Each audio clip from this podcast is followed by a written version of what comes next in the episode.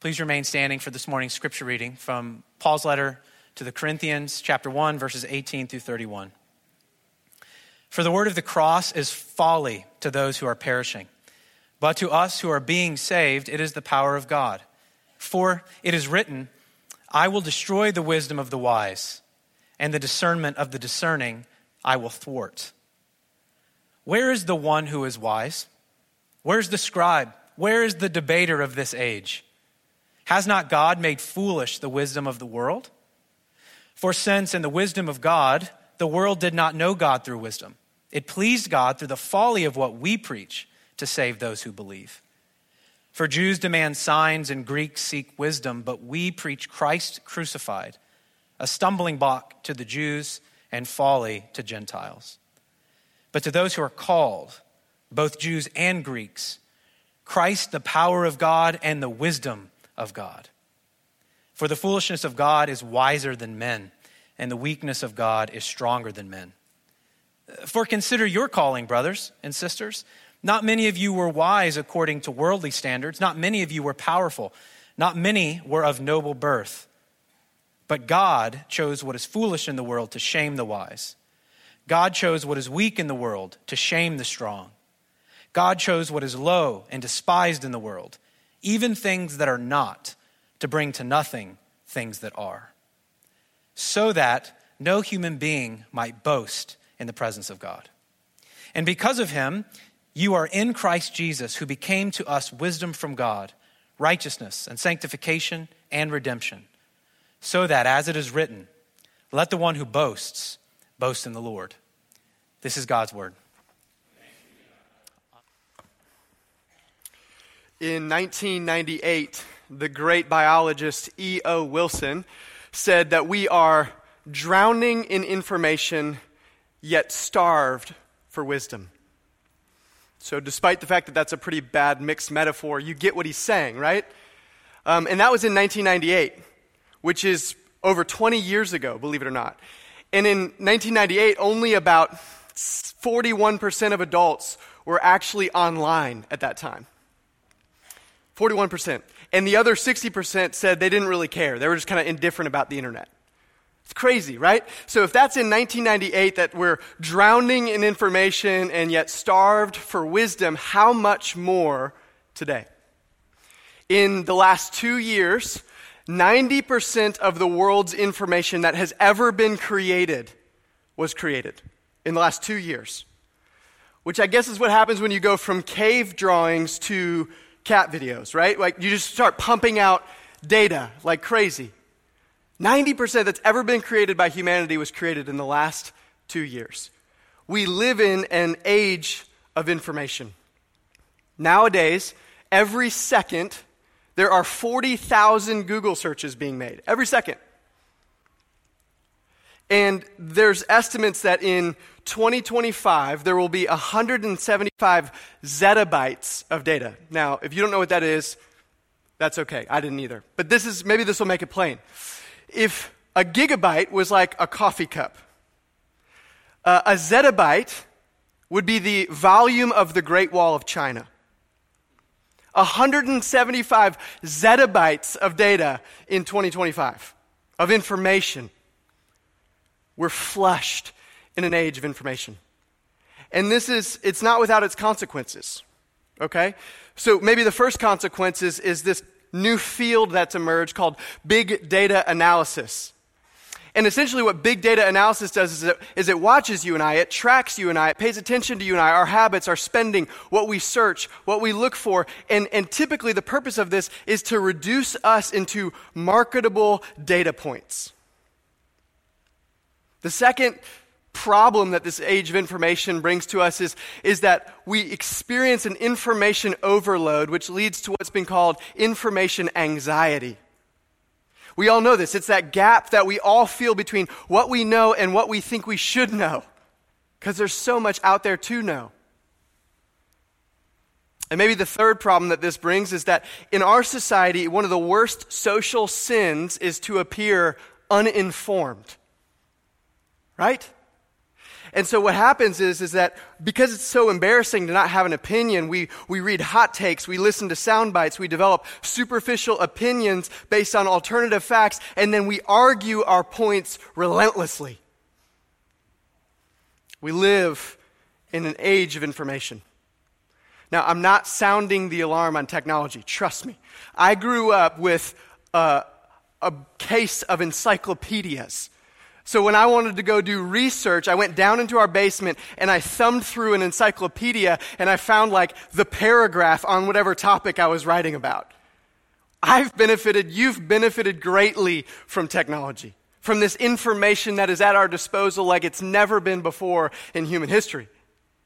So I'm not sounding the alarm on technology. But I think we could learn a little bit. I think we could heed some warnings here. And, and so here's a warning from an unlikely source. About 400 years before Jesus, Socrates, the great philosopher, was concerned about a new emerging technology of his day writing. Writing, pen and paper. And this is what Socrates said. He said this about writing. He said, Writing will create forgetfulness in the learner's souls because they will not use their memories. They will be hearers of many things and will have learned nothing. They will appear to be omniscient and will generally know nothing. They will be tiresome company, having the show of wisdom without the reality. Socrates said that 400 years before Jesus about pen and paper, but as you listen to me, you immediately made the connection that could be made to Google and gigabytes. Having the appearance of wisdom without the reality. Seemingly omniscient, but learning nothing. And so, since we live in an information age, information is increasingly cheap and wisdom is increasingly valuable. So here's the question the question is what does it look like? How do we live wisely in an age bloated with information, yet starving for wisdom? How do we do that? How do we cultivate that kind of wisdom? And so, our text this morning wants to tell us that wisdom matters. Wisdom really matters. And so I'm just going to look at it in two points. And if you notice on your, on your worship guide or if you've got your Bible, you can get it out. And there's really two paragraphs. And so my two points kind of correlate with those two paragraphs. The first point is this how to be foolish. How to be foolish. And the second point is this how to be wise. How to be wise. Pretty simple. Here we go. Look with me at verse 18. How to be foolish. Verse 18 says, For the word of the cross is folly to those who are perishing. Now, the Corinthian church of its day was, was saturated with its surrounding culture. And if we're honest, this is actually true of us today more than we'd like to admit. I, I think it's a reality that we, we actually are more like a sponge than a Ziploc when it comes to our surrounding culture. And unless we realize that, we're in great danger. And so were the Corinthians. And so Paul warns them. He says, The word of the cross is folly to those who are perishing. And so what that means is that the Corinthian church was, was really quick and eager to kind of jump on board anybody that sounded articulate or eloquent, and yet they were also quick to kind of blush in the face of anything that kind of stepped on their sensibilities and their cultural sophistication. And so Paul says to them, the word, of the, the word of the cross is folly to those who are perishing. He's warning them. He's warning us. Don't let those who are perishing shape and form the way that we hear the gospel and the word of the cross. Because Greco Roman society was, it prized status and honor. It was a real temptation for the Corinthians to desire a high social status. It's a good thing church people have changed, right? But believing in the message of Jesus was, it was not going to win any esteem in Corinth. The New Testament scholar N.T. Wright says this This wasn't a new smart philosophy, it was madness. It wasn't an appeal to high culture, it was news of an executed criminal from a despised race. That's the word of the cross. And so crucifixion was so disgusting that it was, it was illegal. You could not crucify a Roman citizen.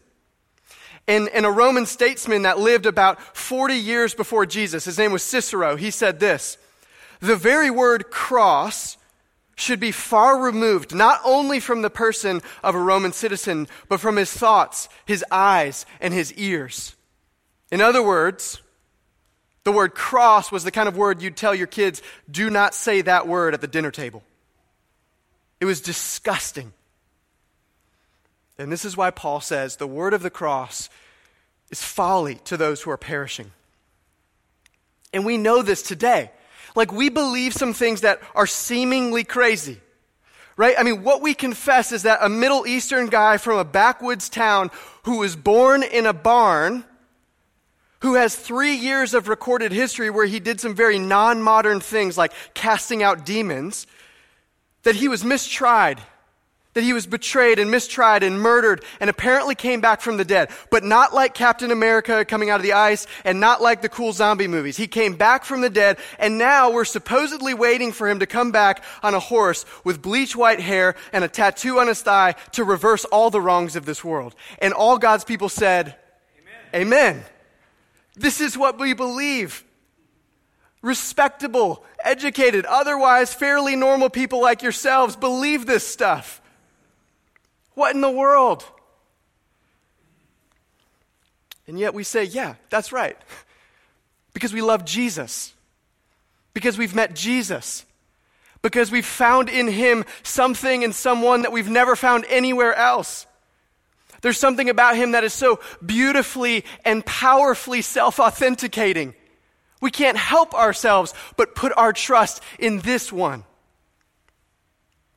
And this is the folly that it is to the world. The, the word of the cross is folly to those who are perishing. But he goes on in verse 18, he says, But to those, but to us who are being saved, the cross is the power of God. And that's why we can say amen. Because if you said amen to what I just got done talking about, it's because you are being saved. Present tense, ongoing. God is at work in your life. But the Corinthians were not super jazzed about identifying with this message, it was unfashionable. Because the gospel truly is nonsense to our world. And sometimes that makes us a little bit uncomfortable. And so, because we get uncomfortable about its unfashionableness, we tend to water it down to kind of take the edge off. And there was a scholar named Richard Niebuhr who said this. He said about how we edit the gospel for our times. He said, This gospel is about a God without wrath who brought men without sin into a kingdom without judgment through the ministry of a Christ without a cross. That's the temptation to edit the gospel in our time, in every time. It's folly to those who are perishing, but to us who are being saved, it's the power of God. And so, because we're so tempted to smooth out the rough edges, to downplay the sin and the judgment and the crucifixion of all of this, Paul knows he needs to throw down the gauntlet. And so, in verse 20, he says this Where is the one who is wise? Where is the scribe? Where is the debater of this age? Has not God made foolish the wisdom of the world? Now, I don't know where you went to high school. But where I went to high school, that's called being called out, right? That's like we're going to go throw fists in the parking lot, and if you don't show up, you're going to look like a punk in front of everybody. Paul is calling for a philosophical brawl. Who's showing up? Who's got something to say? The answer is nobody. Where's your public intellectual? Where's your journalist? Where's your TED talker? Who's got wisdom that can confound the wisdom of God? Doesn't exist. It's nowhere. And so Paul's challenging the so called wisdom of this world. And he goes on in verse 21, he says this For since in the wisdom of God, the world did not know God through wisdom, it pleased God through the folly of what we preach to save those who believe. The world could not know God through its own wisdom because the wisdom of this world is so contrary to the wisdom of God. See, we're all tempted to make God into basically just a bigger, stronger, smarter version of ourselves. And you can see this if you just kind of look out at other religions, that they're just enlarged versions of people. And They typically behave just as badly, too. Right? Like if you read Greek mythology, you see how the gods behaved. They're just like big bad humans. Like if we're going to be really honest, 72 virgins in paradise sound a lot like the kind of thing a Middle Eastern man would make up if he was in the desert all alone by himself. It's the wisdom of this world. And so when God shows up, he says, As the heavens are higher than the earth, so are my ways higher than your ways, and my thoughts higher than your thoughts. It's incomparable. And that's why it comes off as folly. But this is good news. It's good news because God has made himself known not through human wisdom, but through a Middle Eastern man being spit on while he bleeds out on a chunk of wood. It begs the question what kind of God is this? It challenges our assumptions about who God might be. And so the wisdom of this world is about self reliance, but the cross is about self sacrifice. The wisdom of this world is about the glorification of man, and yet the cross is about the humiliation of God. The wisdom of this world is about raw power, and the cross shows God's power through Jesus being beaten raw. The wisdom of this world says if there is a God, he's far off. And the wisdom of the cross says that God is near, near enough to bleed. The wisdom of this world is about saving face, and the cross is about Jesus' beard plucked, disgraced face. The wisdom of this world is about man making himself invulnerable. The wisdom of the cross is about God becoming vulnerable.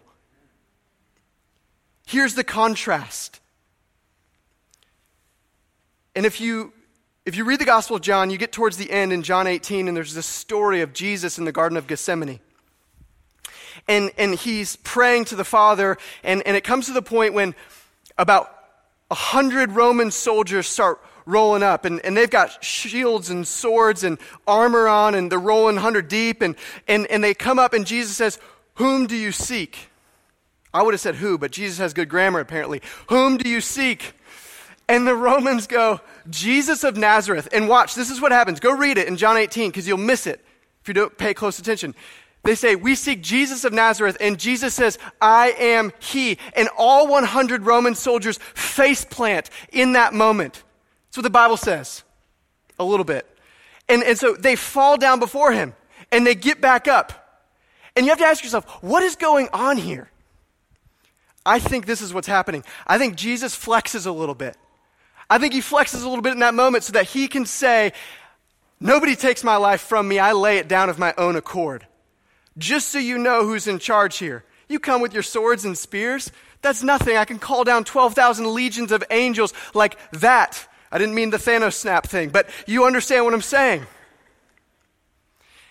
And so Jesus shows listen, the wisdom of God, the power of God is made known in Jesus laying down his power. The wisdom of God is made known in the silence of Jesus before his accusers. This is the good news that we proclaim. And so, this is why Paul says in verse 21 the world did not know God through wisdom, through its own wisdom, because it pleased God to make himself known through the folly of the cross. God takes pleasure in disclosing himself in such a reality flipping way as the cross of Christ.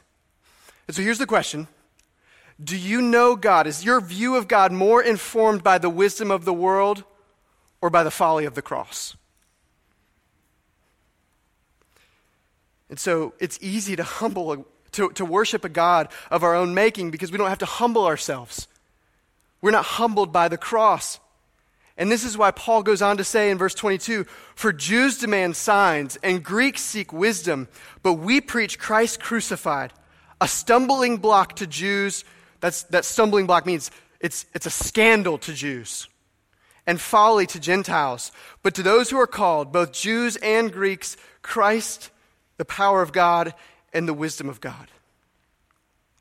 Jews demand signs. They wanted to know that this is unmistakably God showing up here. And so the gospel proclaims Jesus as the long awaited king of Israel, The king of the Jews is what hung over his head when he was being crucified. And although it was ironic, it was mocking him, it, the irony was that he was truly enthroned as the king of the Jews when he was hanging on that cross. And so the Jews seek they seek these signs, they demand these signs, and to them, a crucified king is as much of an oxymoron as a bankrupt financial planner or a meat eating vegan. It just doesn't make sense because they demand signs. And if we're real with ourselves, some of us demand signs too. We regularly are saying things like, you know what, unless God shows up in certain ways, I'm not going to trust him. If God were real, he would have healed this disease. If he really cared, he would have repaired this marriage. If he was really good, I wouldn't still be single. What are the signs that you're asking for? What signs do you demand from God? And the problem is, is that we all know that signs are never going to be enough. Now, if you've been reading with us in community Bible reading, you know that we're going through the book of Exodus right now. And there's this story that happens in Exodus. And, and what happens is God is saving his people from slavery. He's redeeming them, freeing them from slavery, and he leads them out of Egypt. And as he's leading them out of Egypt, they get themselves into this bind. Because what's in front of them is the Red Sea, and what's behind them is Pharaoh and his army, and they're pressing in, and the Israelites are freaking out. So they cry out. And, and the Lord has Moses kind of stick his staff in the ground or, or raise his staff up, I don't remember. And, and the, the Red Sea splits in half, and it says that the Israelites all filed through on dry ground. And as they got to the end, they got out, and the, the Red Sea closed back in on Pharaoh and his armies, decimating all of them. This is Exodus 14, and at the end of that chapter, it says that the Israelites saw the great power of God. In other words, they saw a sign like nobody else had ever seen. And in Exodus 15, Moses sings this like truly like a heavy metal ballad about God crushing his enemies. And, and, and we get to the end of Exodus 15, and what do we have happen? The Israelites are groaning because they're thirsty. This is one of those moments where I'm reading the Bible and I'm like, I'm really glad I'm not God. Because my response would have been like, Oh, you're thirsty, are you? You know who's not thirsty? Pharaoh and his armies. What do you think? You want more water? I can give you more water. But the Lord's not like that. He's merciful, He's slow to anger. And that's Exodus 14 and 15. And we get to Exodus 16, and they're hungry and they're grumbling for food. And they're saying, Let us go back to Egypt. You got to know that signs are never going to be enough. No amount of sign is going to convince you that God is good and wise and powerful, except for the sign of the cross. And so, where the Jews demand signs, the Greeks seek wisdom.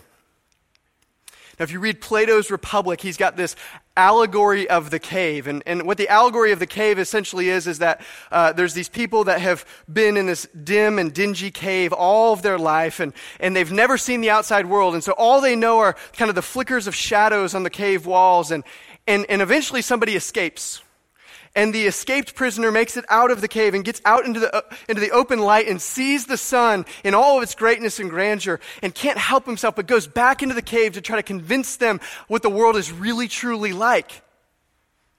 And in this way, Plato is like the classic example of how Greeks seek wisdom. Because what they believe truly is that it's, it's through wisdom that salvation comes. It's through, through knowing things, through, through experiencing the world as it truly is. That is how people are saved. Philosophy, the love of wisdom. We are, we are Homo sapiens, which means the wise man. And so this idea that, that philosophy is what saves us, that it's the cure for the soul. This returning prisoner is basically like the philosopher who's coming to give light to the ignorant.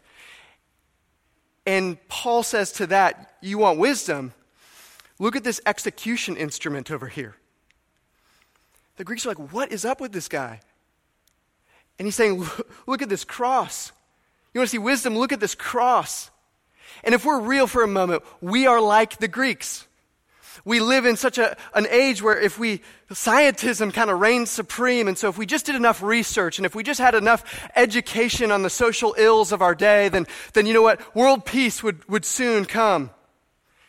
And I mean, it's just evident that that's not true. Just look around. I just got done saying how much more informed we are than ever before. I don't think the world's any better. And so we, like the Greeks, find ourselves seeking wisdom, thinking that's going to be the way that we have salvation. And so, do you find yourself like the Greeks who look at the cross, look at this execution instrument, and think it's, it's folly, it's foolishness, it's unsophisticated given the education that we have? Do you find yourself there? But both the, the Jews demanding signs and the wisdom of the Greeks, they're both just forms of misdirection. Right? If you've ever watched a magician, they do they use this trick called misdirection where they, they kind of get your attention over here, but really over here is where the magic's happening. I think that's all this is. Give us signs, give us wisdom. It's just a way to say, hey, don't look at our hearts, because that's where really the problem's at. We are unwilling to humble ourselves, and the cross demands humility. And so the problem with the cross is that it's incomprehensible until we're willing to humble ourselves. It's offensive because it means that we are far worse than we would ever admit. And today, I think the, the resistance to the cross sounds like this it sounds like, I'm generally a good person. You know, I mean, I'm not perfect, I'm only human. On and on and on. These are just ways of, of kind of misdirecting away from the, the cross and, and its claim on us and its humbling power, the scandalousness of it. And so we often think that, you know, we can manage our issues. We might self medicate a little bit, but with some therapeutic techniques, we could we kind of clean this up. The cross says it takes the death of the Son of God to clean you up. That's humbling. It challenges us. And so we're not in need of antibiotics, but a transplant. A band aid won't work. We need something more akin to amputation. And that offends us. It steps on our toes. We don't like that. And so I want to ask you are, you are you willing to lay that down? Are you willing to admit that even today, even today, with your kind of polished, cleaned up version of yourself, you maybe been a Christian 10, 15, 20 years, something like that, like even today, it takes the death of Jesus to clean up your mess. Will you humble yourself before the cross? And so, what we're really saying is the cross says, Can you be nothing and let Him be everything? Can you do nothing and trust that He has done it all? Because the cross is a constant reminder to all of us of our absolute inability to do life on our own. And so let it be that for us. This is why Paul criticizes kind of the, the eloquence of his day, is because what it was is it was it was kind of sweetening the cross. It was making it a little bit more palatable to those who would hear it. I'm going to be honest with you. I feel like I can trust you. I think I'm going to be a little transparent here. I drink my coffee with flavored creamer. I know. And what it is is that I just you know, I just don't like the, the taste of black coffee. I, I haven't developed my palate in that way. And I, so, I know some of you are so much more sophisticated than me, and that's okay. I get it. We can talk later after the service. But this is what it comes down to is like, you know, I don't care about a pour over or a French press because there's nothing, there's nothing that the synthetic called International Delight cannot make delicious. And so I just, I'm just refusing to develop my taste buds on this, all right? Likewise, the cross is disgusting to those who the Spirit of God has not given them a palate, who changed their taste buds. And so, even now, through the preaching, through the proclamation of Christ crucified, the Holy Spirit is working in some of your hearts, hopefully, most of your hearts, drawing you, calling you, saying, Taste and see that the Lord is good. This is what it means when Paul says, To those who are called, the cross becomes the power of God and the wisdom of God. And so Jews demand signs and Greeks seek wisdom. But what is it that you want? What is it that you demand from God until you'll surrender your life to Him? Because, and here's the, here's the summary of this first point. Because whatever that is, it's what makes you a fool. Whatever it is that you refuse to relinquish to the kind and merciful hands of Jesus, whatever it is, makes you foolish. But that's not all. We've seen how to be foolish. I want to turn our, attentions here, our attention here to, to how to be wise. How to be wise. Let's look together at verse 26. For consider your calling, brothers and sisters. Not many of you were wise according to worldly standards. Not many were powerful. Not many were of noble birth. So, how do we become wise? The first thing we do is we, we consider our calling. We consider our calling. He says, Not many of you were of noble birth. That's me, right? Like, I, the best claim to fame that I have is that in Macomb, Michigan, you heard of that place? Of course you haven't. In Macomb, Michigan, where I'm from, there's a street sign that says Cant on it, my last name. And that's because some developer came along and bought my family's farmland and turned it into a subdivision. And so I have a street sign with the name Cant on it. Not many of you were of noble birth. I'm one of those. Okay? When I married Alana, my wife, I took her there. I was like, hey, babe, street sign, our name on it. What do you think? You're welcome. Welcome to the family, right? We got our photo in front of it and stuff. I can show you sometime. This is me not being of noble birth. And, and it's not just that. When I was called by Jesus, I wasn't wise according to worldly standards. I wasn't powerful. I wasn't of noble birth. And I'm still not. But God. Right? Look at verse 27 with me. It says, But God, which are Paul's favorite words for the reversal of grace.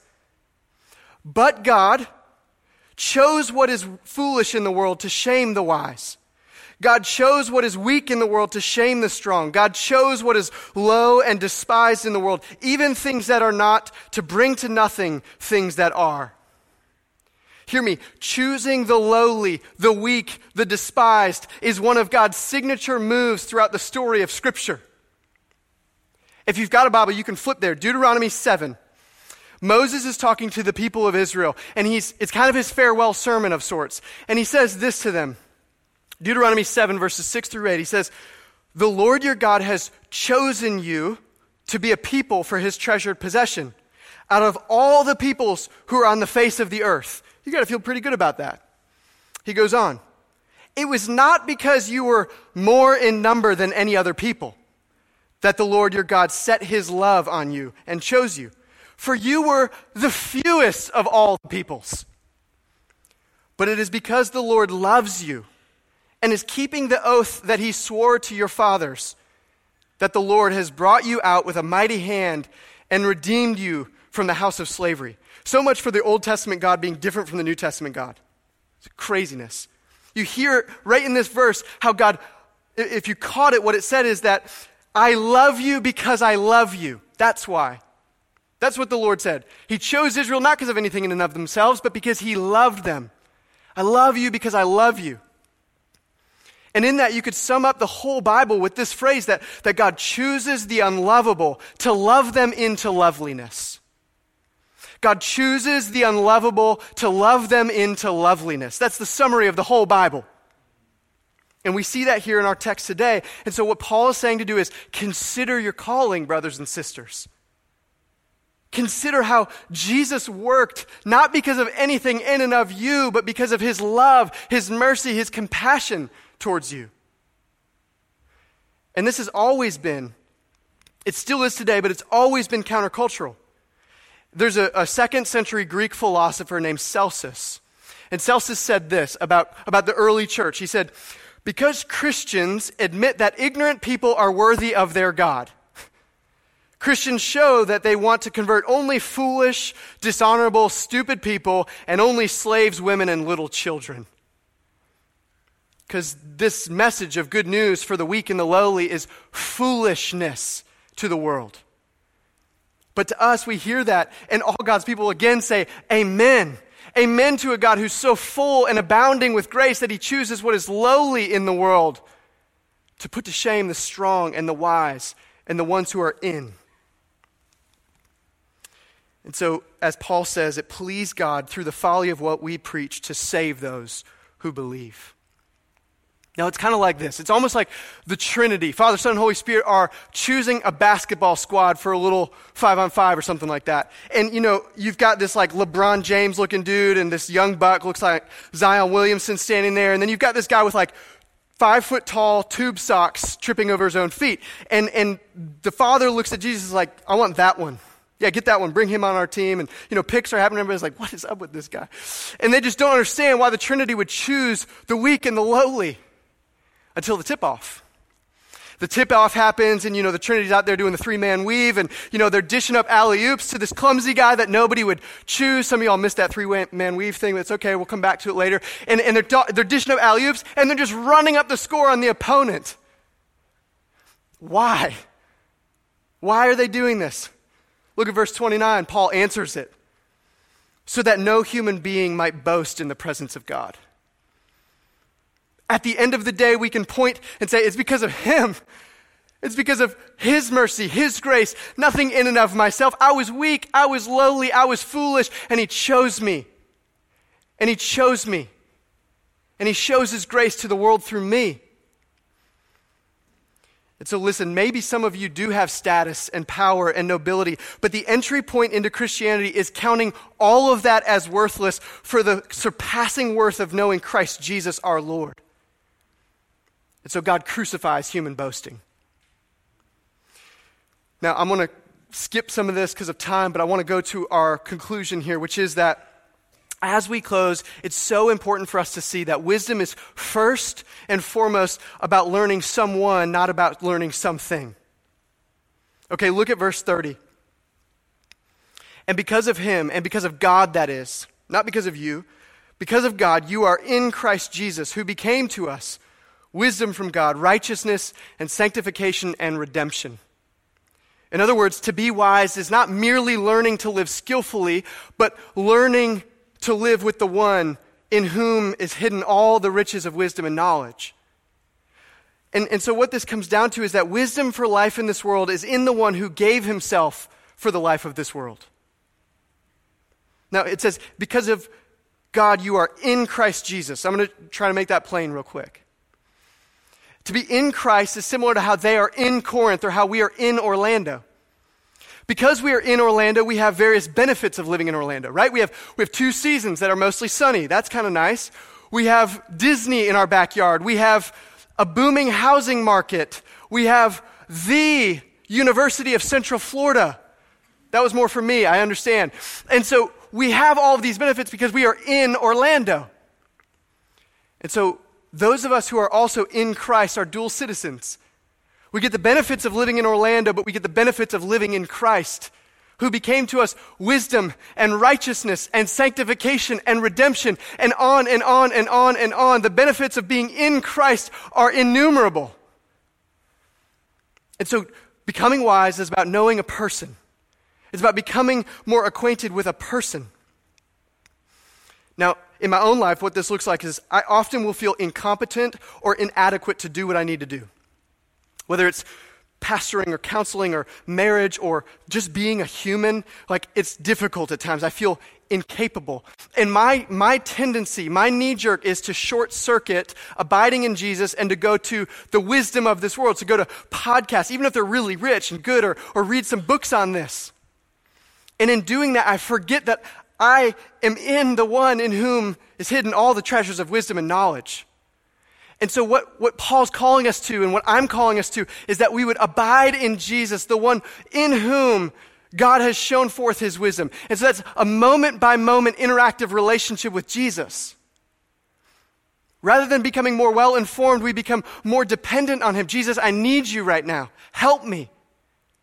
Knowing that he is closer to you than we are to ourselves and that he's near enough to call upon him. And so, in conclusion, uh, Charles Spurgeon summarizes it like this He says, Our faith is a person. The gospel that we have to preach is a person. If you had asked the apostles in their day, What do you believe in? they would have pointed to their master and they would have said, We believe him. But what are your doctrines? There they stand incarnate. But what is your practice? There stands our practice. He is our example. What then do you believe? we preach Christ crucified.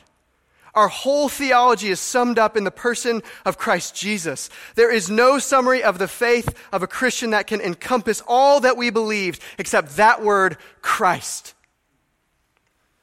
The wisdom of the cross is that if you have everything but Jesus, you have nothing. But if you have nothing but Jesus, you have everything.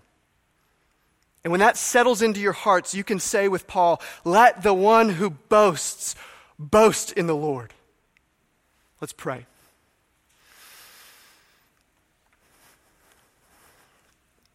Holy Father, you are drawing us by your Holy Spirit to your Son Jesus even now. You're calling us. I pray that those who are being saved would hear this message of the cross not as folly, but as the wisdom and the power of you, God. Show your power this morning. Work in this proclamation of Christ crucified. I pray that the words of my mouth and the meditation of my heart would be acceptable in your sight, O Lord, our rock and our Redeemer. It's in Jesus' name I pray. Amen.